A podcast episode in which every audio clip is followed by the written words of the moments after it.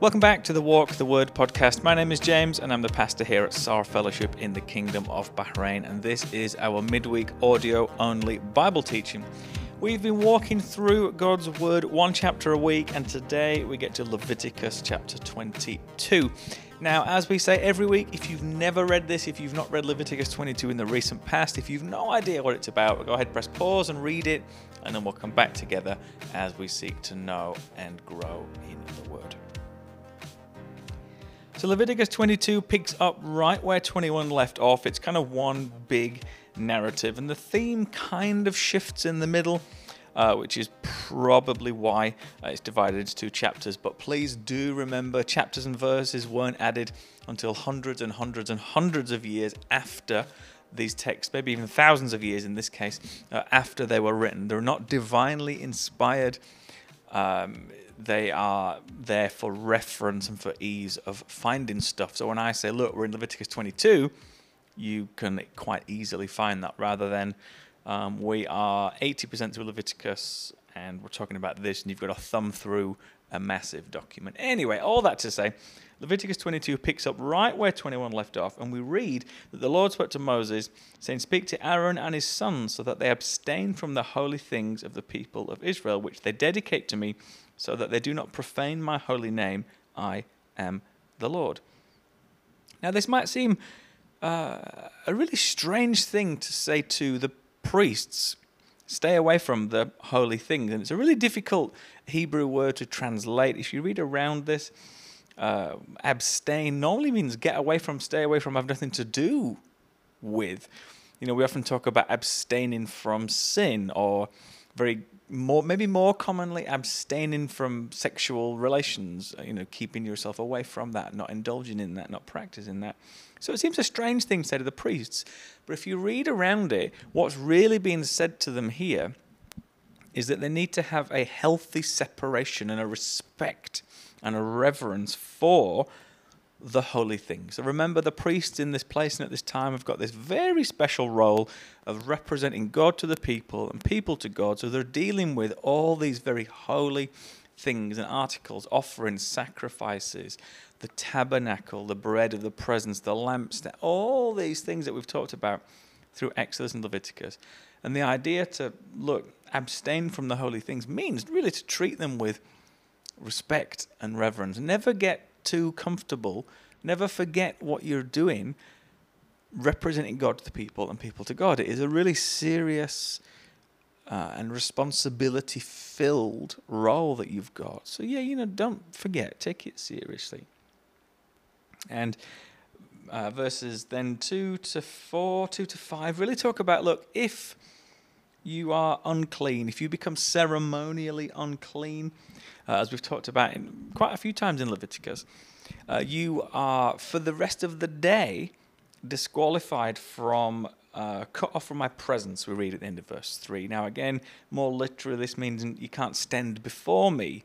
In context, it means you can't serve in this role of representing me to the people and the people to me. And then there's a couple of examples uh, in the rest of this passage, verses 4 to 8, of how they become unclean. Uh, most, probably all of them, we've, we've talked about in the past few weeks. I'll let you read those uh, in your own time. But what is the most important thing here? What's the big picture out of this passage is that having this role in the community, representing God to the people, the people to God, came with a huge responsibility. And Jesus talked about the same thing in Luke 12. You know, to the one who's been given much, much is expected. So you've got this hugely honor filled, responsibility filled role. You need to take it seriously. If you become ceremonially unclean, you cannot serve in this role for the rest of the day. Uh, it doesn't disqualify you forever, it doesn't ruin your life, it doesn't put your career as a priest, so to speak.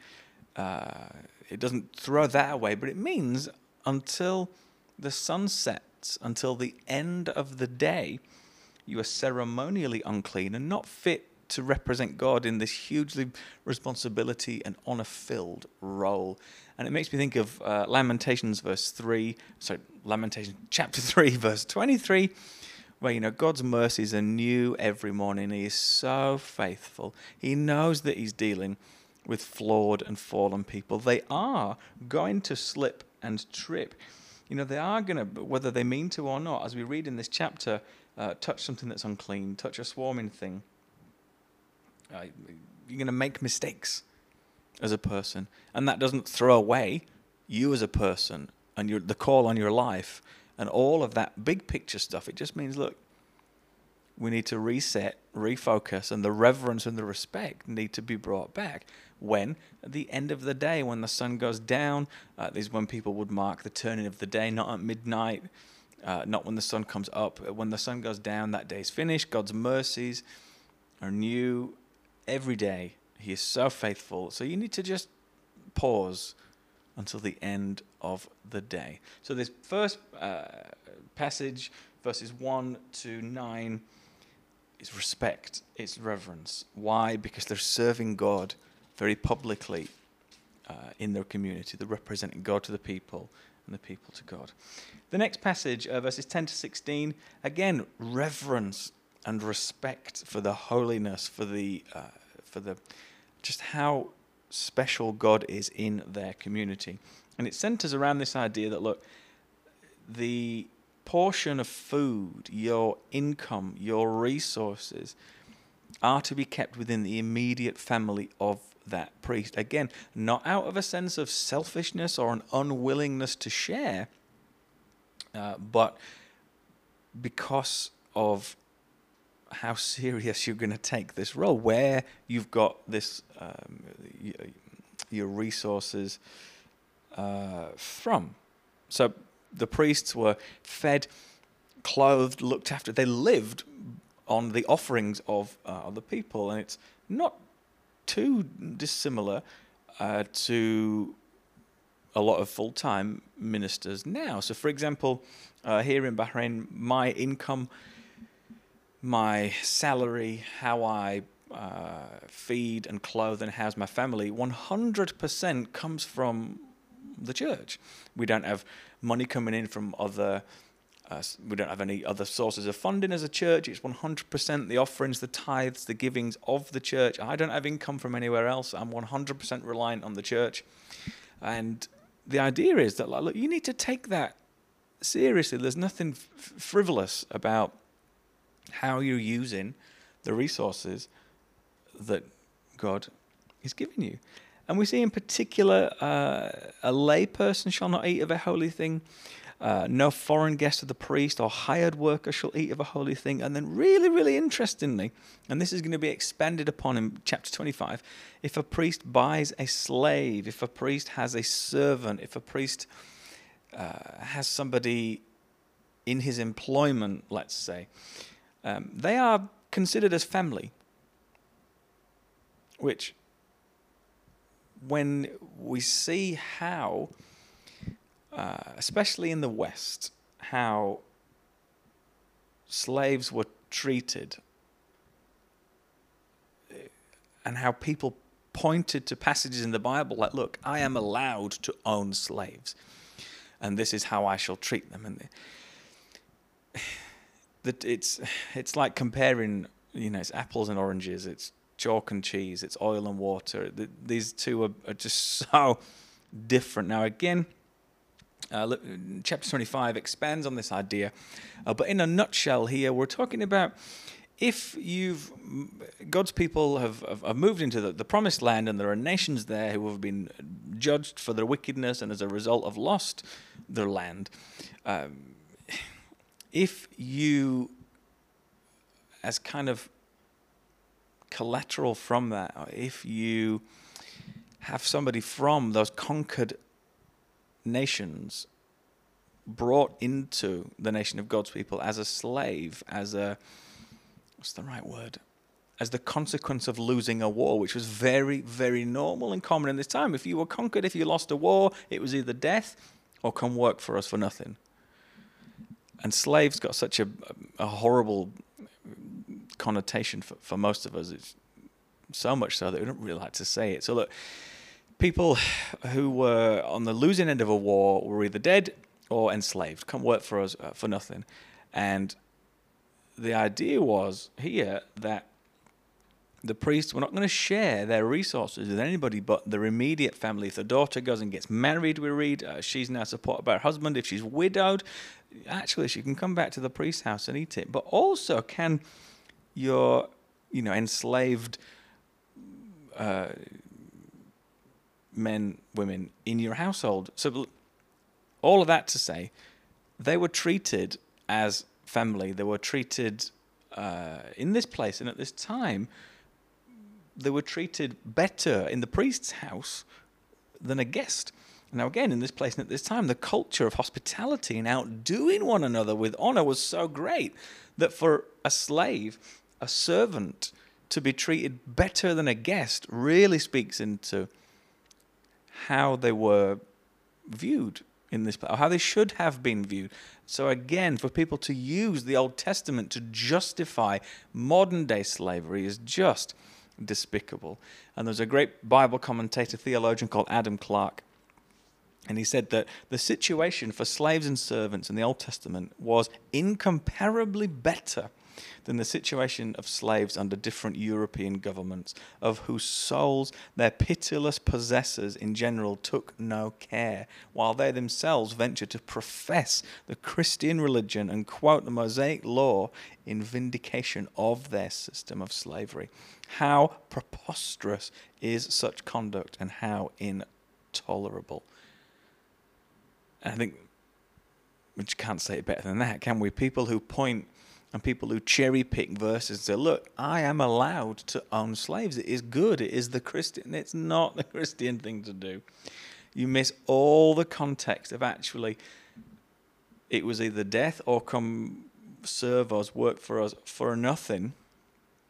And many people chose that. If you became bankrupt, you would, as we're going to talk about in chapters 24, 25, uh, you would indenture yourself. You would sell yourself into slavery to work off a debt. And so the idea that people would point to the Old Testament and say, see, look, slavery is good, slavery is the Christian thing to do, is just, as Adam Clarke said there, it's preposterous and it's just intolerable.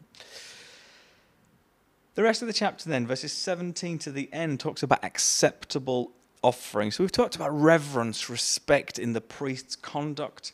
And uh, again, the Lord spoke to Moses, this is now verse 17 and 18 Speak to Aaron and his sons and all the people of Israel, and say to them, When you bring your offerings, it's got to be like this, this, this, this. And again, there are some big principles here. It's got to be perfect, it's got to be male, it's got to be without blemish.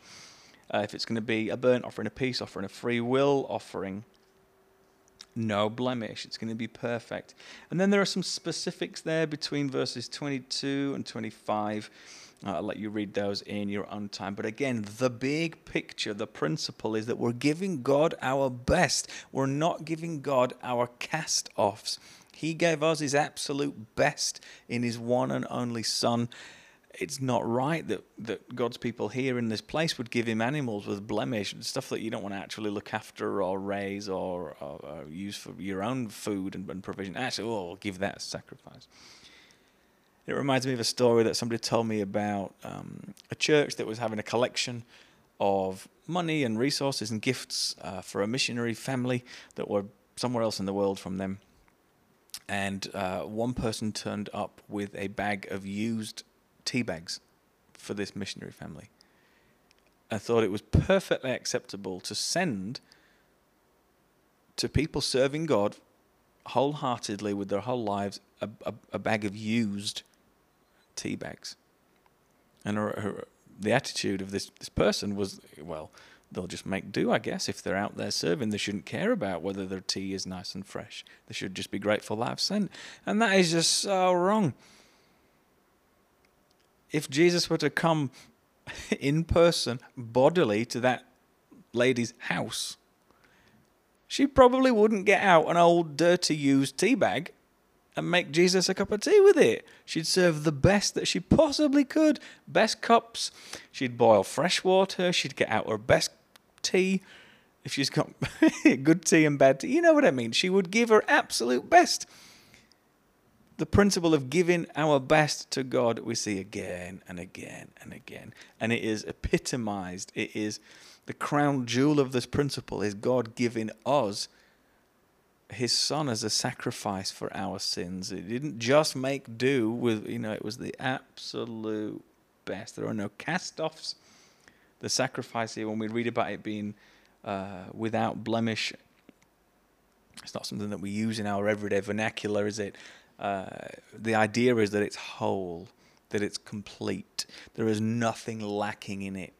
Within that sacrifice, it is going to do the job wholeheartedly. It's going to complete the job. Um, there's going to be nothing left. There's going to be nothing missing from that sacrifice. And then at the end of Leviticus 22, we get this little summary in verse 31 So you shall keep my commandments and do them. I am the Lord. And that should be enough, shouldn't it? I am God, maker of heaven and earth, brought you out of Egypt, slavery, rescued you, protect you, provide for you.